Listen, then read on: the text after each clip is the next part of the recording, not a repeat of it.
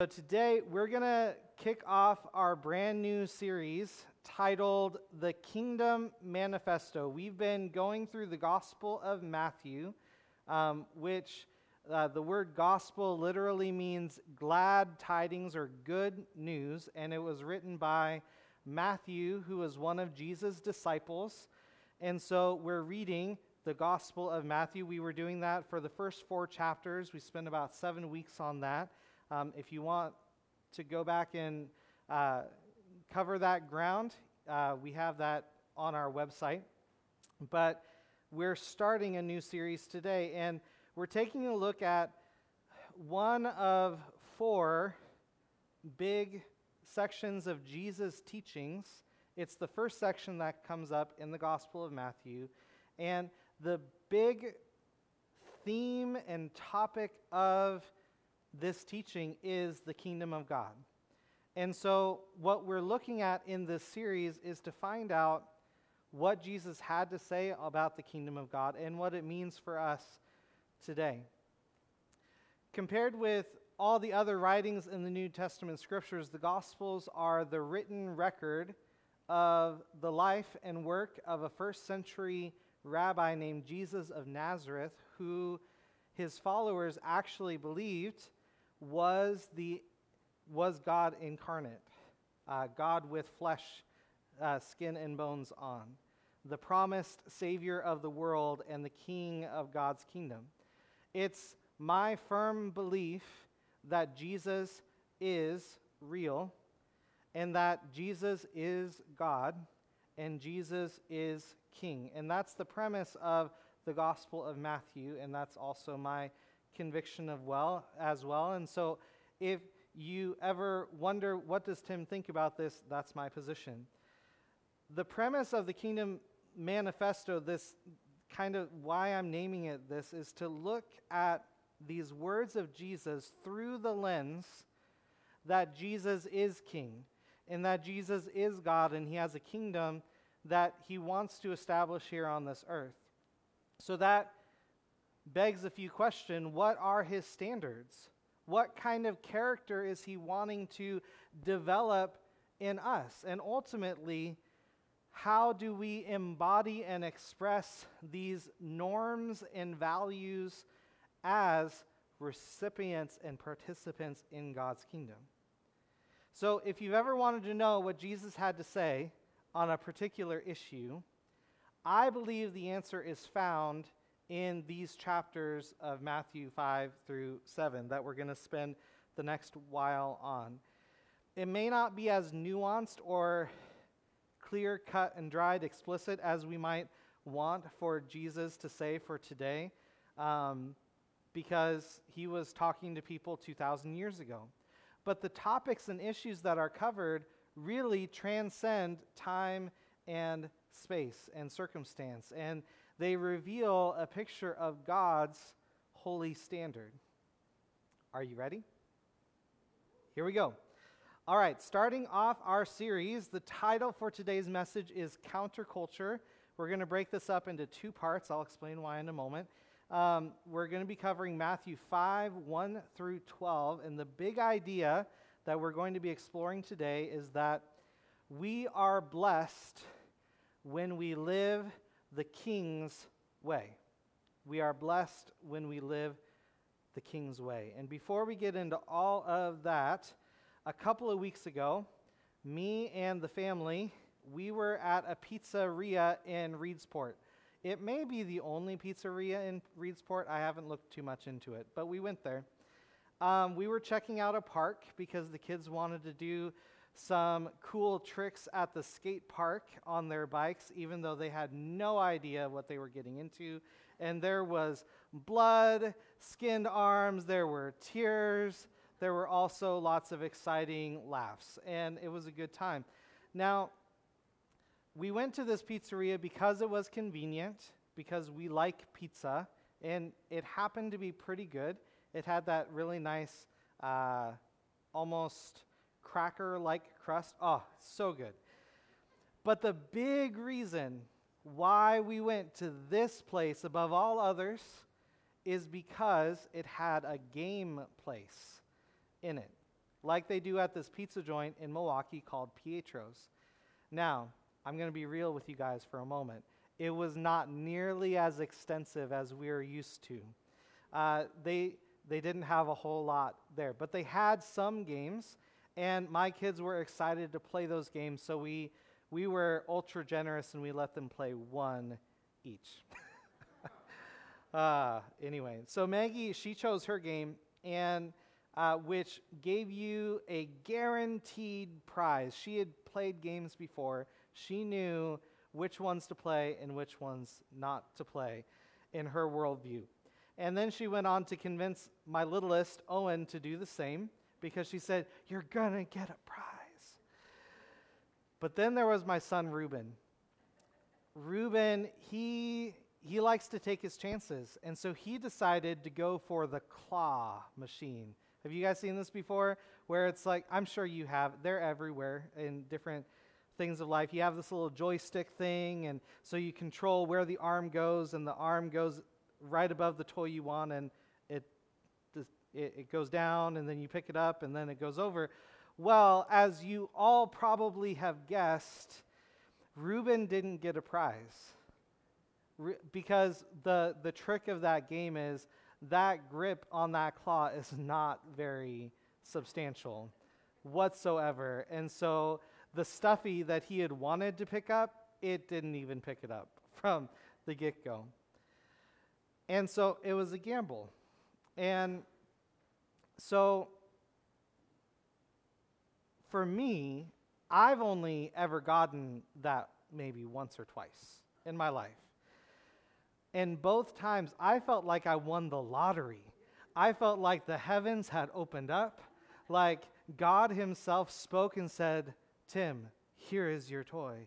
And so then, you know, like whoever gets the stuffy, that stuffed animal or whatever object thing, they they have a smile on their face, do they not? They they kind of, you know, grin from ear to ear and they are pretty excited at this reward. And that feeling is the feeling we call happiness. It's a fleeting thing. It's just something that it, it happens. There's a lot of scientific mumbo jumbo that, that explains all of how that happens and why that happens, but we get that feeling of happiness.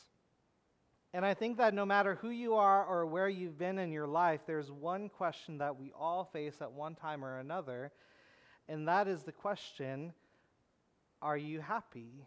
Now, it may take other forms, it may focus on different things that that influence that emotion, but in the end, it seems to me like all of humanity is chasing after this answer to this question Are you happy?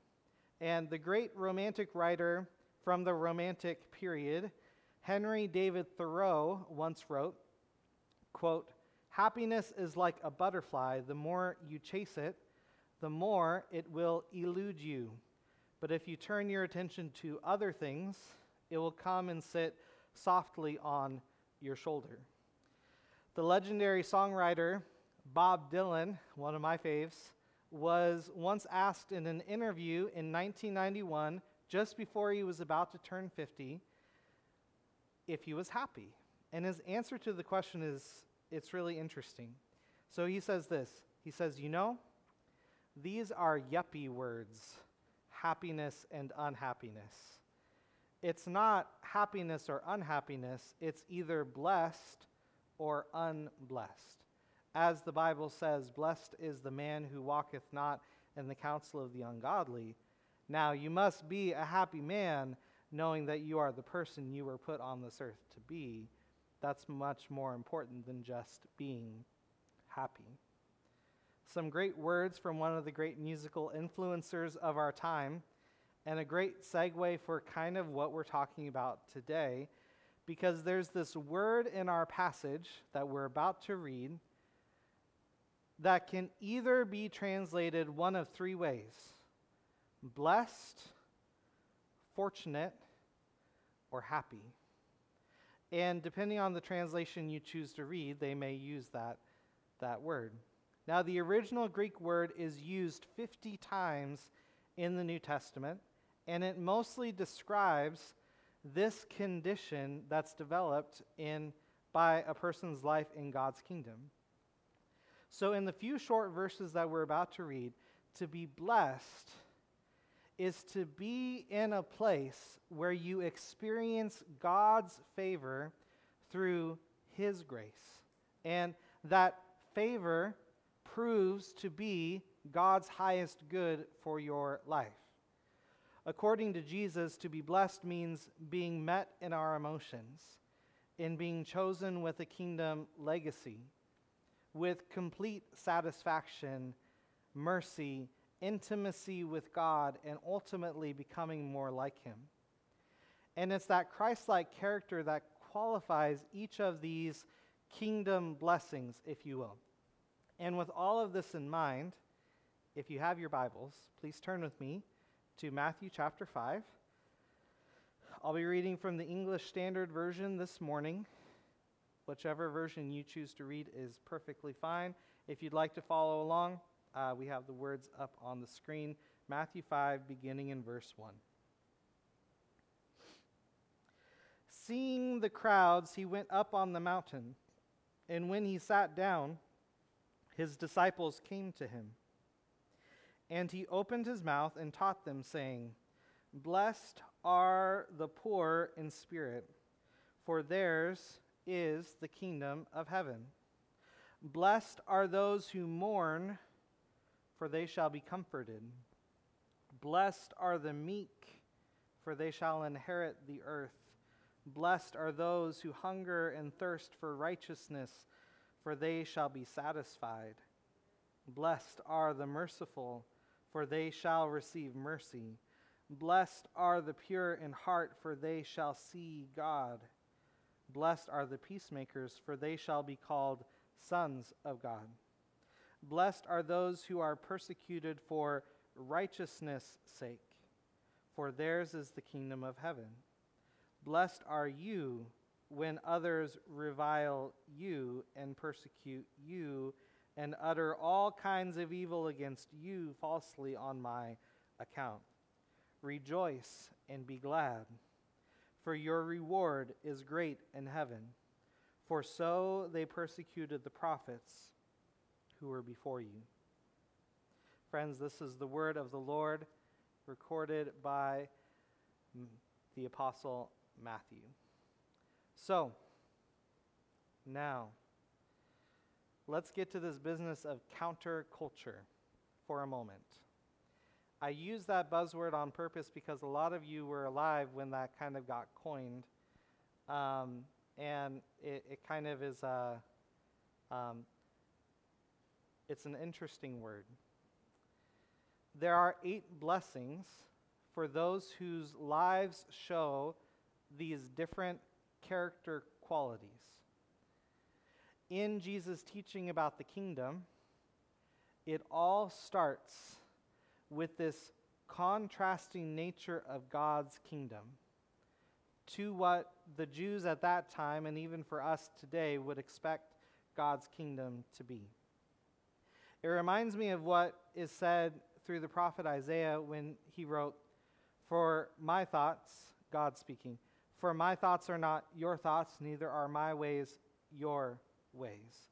As the heavens are higher than the earth, so are my ways higher than your ways, and my thoughts than your thoughts. That's Isaiah 55, 8 through 9. For the Jews, they expected the Messianic kingdom to come and rescue them from Roman occupation and restore them to their place among the nations. They expected for the kingdom to come with physical, brute force power. But this was not the picture Jesus gave his disciples and the crowd. And this is ultimately not what Jesus would show them when he was on the cross. To listen to his teaching must have been awe inspiring. And yet, this would have been very challenging to receive because it would go against all that they had hoped the kingdom would have meant.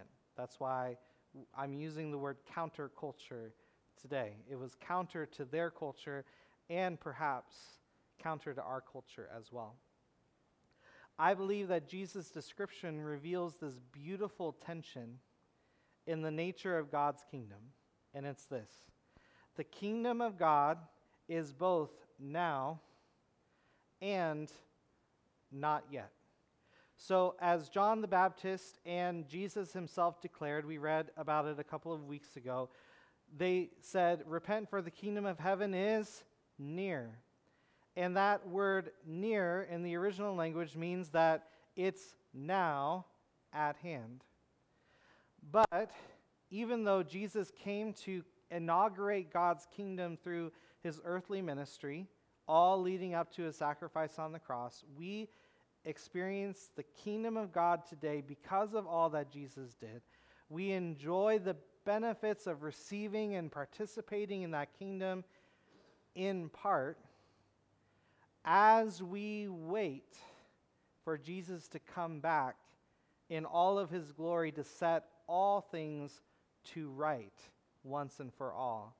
And that's why we still see the damage that sin has made. That's why we still see wrongs committed. That's why people are still walking around with broken lives, in broken homes, in broken communities, in a broken world. In spite of all that, there's hope. Because while we wait, we can taste God's favor here and now. And it's through the blessings that we read about in Matthew 5. Now, those blessings, full disclosure, if you're waiting for God to shower down, you know, magnificent physical, tangible, monetary blessings, I, I, I think Jesus had a few words for that. Uh, it, it's not going to go well for you if that's your expectation, because that's not, uh, that's not the blessing that we see here. We see that we receive God's blessing through practiced faith. And we're only going to be looking at the first four blessings today. Next week, we're going to tackle the other four because as I was going through and I was, you know, planning this out and writing it out, I was realizing, man, there's a whole lot more material here that we need to cover than just to gloss over in one fell swoop. And so we receive God's blessing through practiced faith. In verses 3 through 6, we find four characteristics listed those who are poor in spirit, those who mourn, those who are meek, and those who hunger and thirst for righteousness. Welcome to church this morning. and each of these are called blessed. We find that these traits are not really what we'd expect to hear associated with blessing that comes from God. Because we read promises in God's words like this one from James chapter 1 verse 17 where it says every good and perfect gift is from above coming down from the father of lights who does not change like shifting shadows. I don't know about you, but I want that good and perfect gift. Amen. Can I get an amen for that? But but even that promise came after James had just written about enduring hardship and persecution and trial. The favor promised from God is all because of His grace, which means that there's something counterculture going on here because it's going against our expectations. It's His grace. It's not anything that we can do on our own, but it's all because of who He is and what He has done, all because of His love for us. Now, in Isaiah 57 15, it says this The high and lofty one who lives in eternity, the Holy One, says this quote, I live in the high and holy place with those whose spirits are contrite and humble. I restore the crushed spirit of the humble and revive the courage of those with repentant hearts. So blessed are those who are poor in spirit. Those poor in spirit are those who recognize their desperate condition and put their hope in the king's grace to be enough for their place in the kingdom. They're the ones who have repented and have redirected, reoriented their lives in pursuit of the king. Isaiah's prophecy reveals a twofold blessing for those who are poor in the spirit. One, that they have residency in the kingdom of God, because he says theirs is the kingdom. And in light of this prophecy in Isaiah, it's restoration in the kingdom, that God will restore the crushed spirit of the humble, those who are humble and contrite. Now, Isaiah 61, verse 2 through 3 says this He has sent me to tell those who mourn that the time of the Lord's favor has come, and with it, the day of God's anger against their enemies. To all who mourn in Israel, he will give a crown of beauty for ashes, a joyous blessing instead of mourning festive praise instead of despair. In their righteousness, they will be called great oaks that the Lord has planted for his own glory. In the ancient world, there was this practice called putting on sackcloth and ashes, and it was a common way of expressing remorse and mourning over a wrong that was committed. So, whether that was a family member who had been killed, and so you're mourning that. We see a lot of that kind of activity in the Middle East today. They still practice that kind of mourning and that kind of action. It was also done if you realized that you yourself had done a wrong. That it was a way of showing, an outward way of showing people that you had remorse, that you had regret for that wrong. And so that's why when Jesus makes the claim that those who mourn, blessed are those who mourn, and for they will be comforted, he echoes this word from the prophet Isaiah that those who mourn over their sin will receive beauty and joy from their Lord. And this is not just a promise for new believers, this is for people who were already a part of the covenant. I believe this extends to those who, of us who have been walking with the Lord for some time. And you know, from time to time, when we look back at life, we have regrets. We have remorse over the things that we've said, over what we've done, or the ways we've lived. Whether that was before we knew about Jesus or since we've been following Jesus and have been in that process of following him. And it's in those times of regret that we can do one of two things. Either we can see those memories for what they are and you know acknowledge that yes, I have that memory, yes, I did that thing, and it's a reminder of what we have been saved from and a time to thank God that we are farther along today than we were yesterday. Amen. Or which is a much more common case. Like so many people, we can let those memories fill us with shame. And that shame steals away the hope that God has given us through His grace. And that's the choice, that's the action that the enemy, the devil, wants us to do. To remind us of those things. Just this morning, I, I, I didn't tell her this, but one of the reasons I have a hard time uh, singing older songs from my childhood um, are because I acted a fool when I was on worship team. And so I sing songs like Refiner's Fire.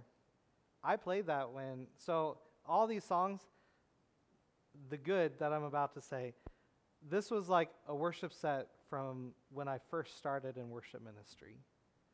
15, 18, 20 years ago or so. Literally, we sang those exact same songs. Firm foundation, it was cutting edge. Six years old, it was awesome.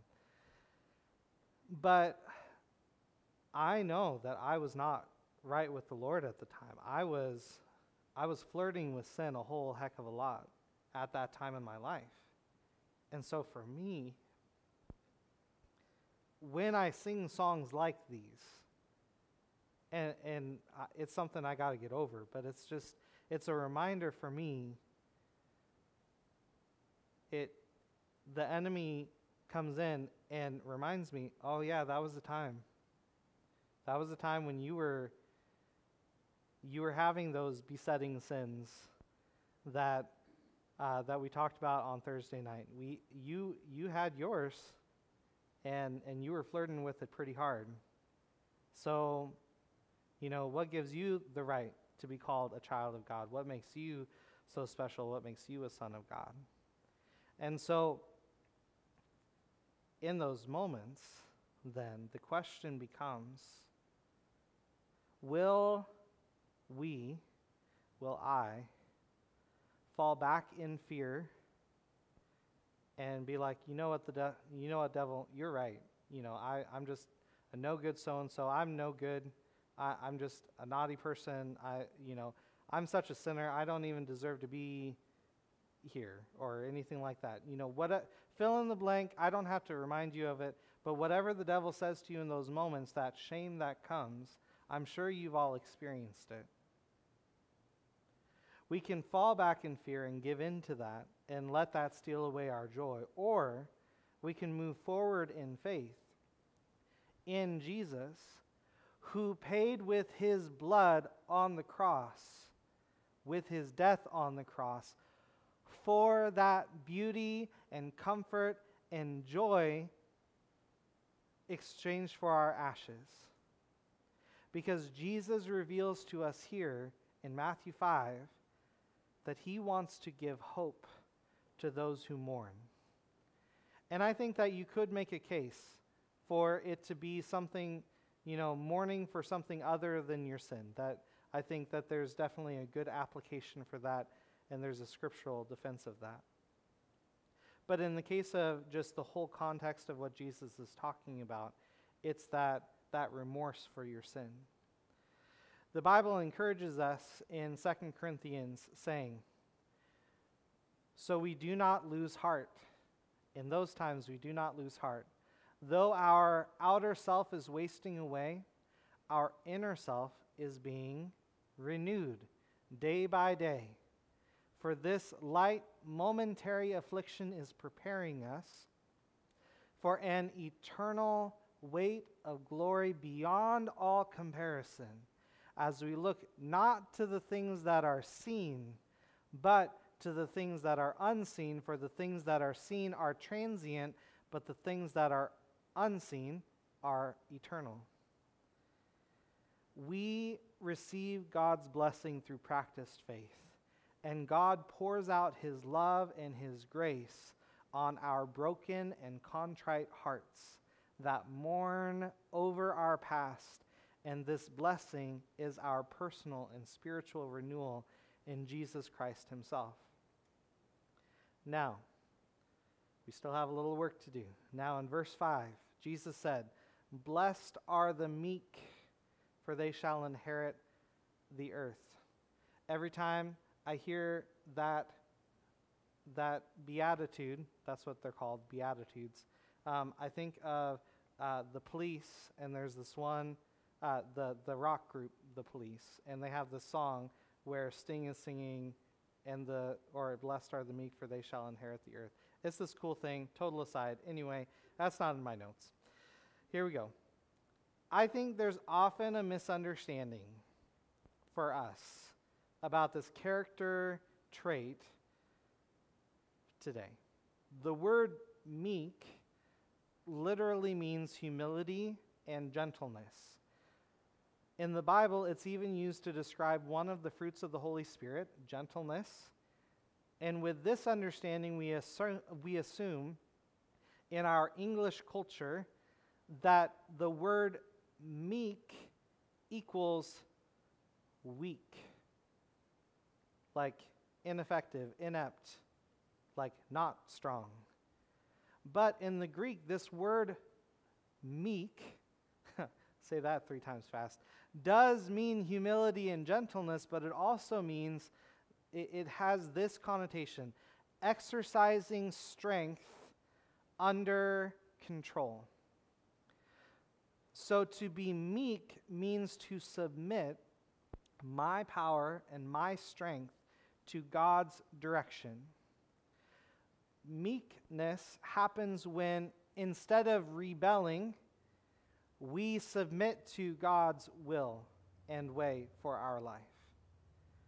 But for a lot of us, to be meek in this way may be easier said than done, which means that we need help. Now, let me ask you the last time you were given the choice to exercise your rights and strength, how did you respond? Did you charge ahead, guns ablazing, with an attitude of, damn the torpedoes, I won't back down?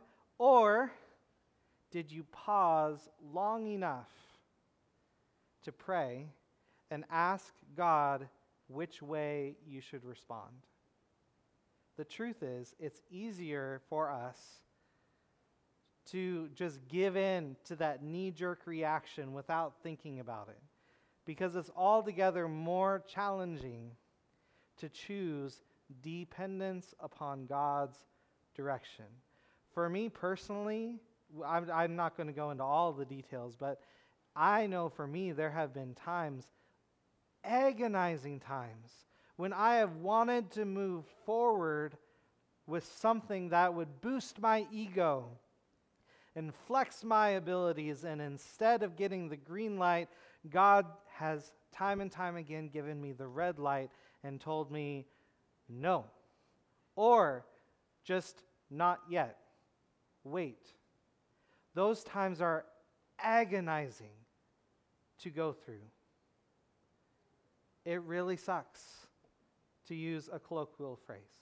But in that place of surrender, our character is developed as we choose obedience to God and His ways instead of rebellion that seems to deliver any outcome that we think we'd rather have. Ultimately, the outcome of our obedience will prove to be God's highest good for our lives. Throughout our life with God, as we are being refined more and more to embody God's character and kingdom, the blessing is to inherit the earth. This promise reminds me of one that's written by the Apostle Paul to his letter to the church in Rome from Romans 4:13. He says, "Clearly God's promise to give the whole earth to Abraham and his descendants was based not on his obedience to God's law, but on a right relationship with God that comes by faith. According to Jesus and the Apostle Paul, all of God's people have been brought into a right relationship with God through covenant with Jesus. And those people are sold out, all in, submitted to the rule and authority of God's kingdom. Those people whose lives are yielded to the direction of the Holy Spirit. Those people inherit the promised future of life in the kingdom of God here on this earth. And that all leads us to verse 6 that says, Blessed are those who hunger and thirst for righteousness, for they shall be satisfied. The people who embody these character qualities, the culmination of their description, are people who desire the things of God above all else. They desire for God and His ways like we hunger and thirst for food and drink. It's in the same way as the psalmist wrote in Psalm 42, saying, As the deer pants for flowing streams, so pants my soul for you, O God. My soul thirsts for God, for the living God. Because for the psalmist, like these people and people like them, they have a deep desire for God. They desire God not for what he can give them, but for who he is, the righteous and holy one, glorious in splendor and majesty. He is the God who has every right to condemn you and me. And yet, he pursues us with a jealous, passionate love. And the people described in verse 6 are the ones who see this truth and choose to align their life's pursuit with God and His ways. Which leads us to the big idea for verses 1 through 12 that we are blessed when we live the King's way. And we receive God's blessing through practiced faith. And I would submit to you today that in light of all of that, as we come to the table this morning to take the elements together, the invitation of the Beatitudes is not to see God's blessings as an end in themselves. The blessings merely direct our attentions and our affections to the one who has offered his blessings to us.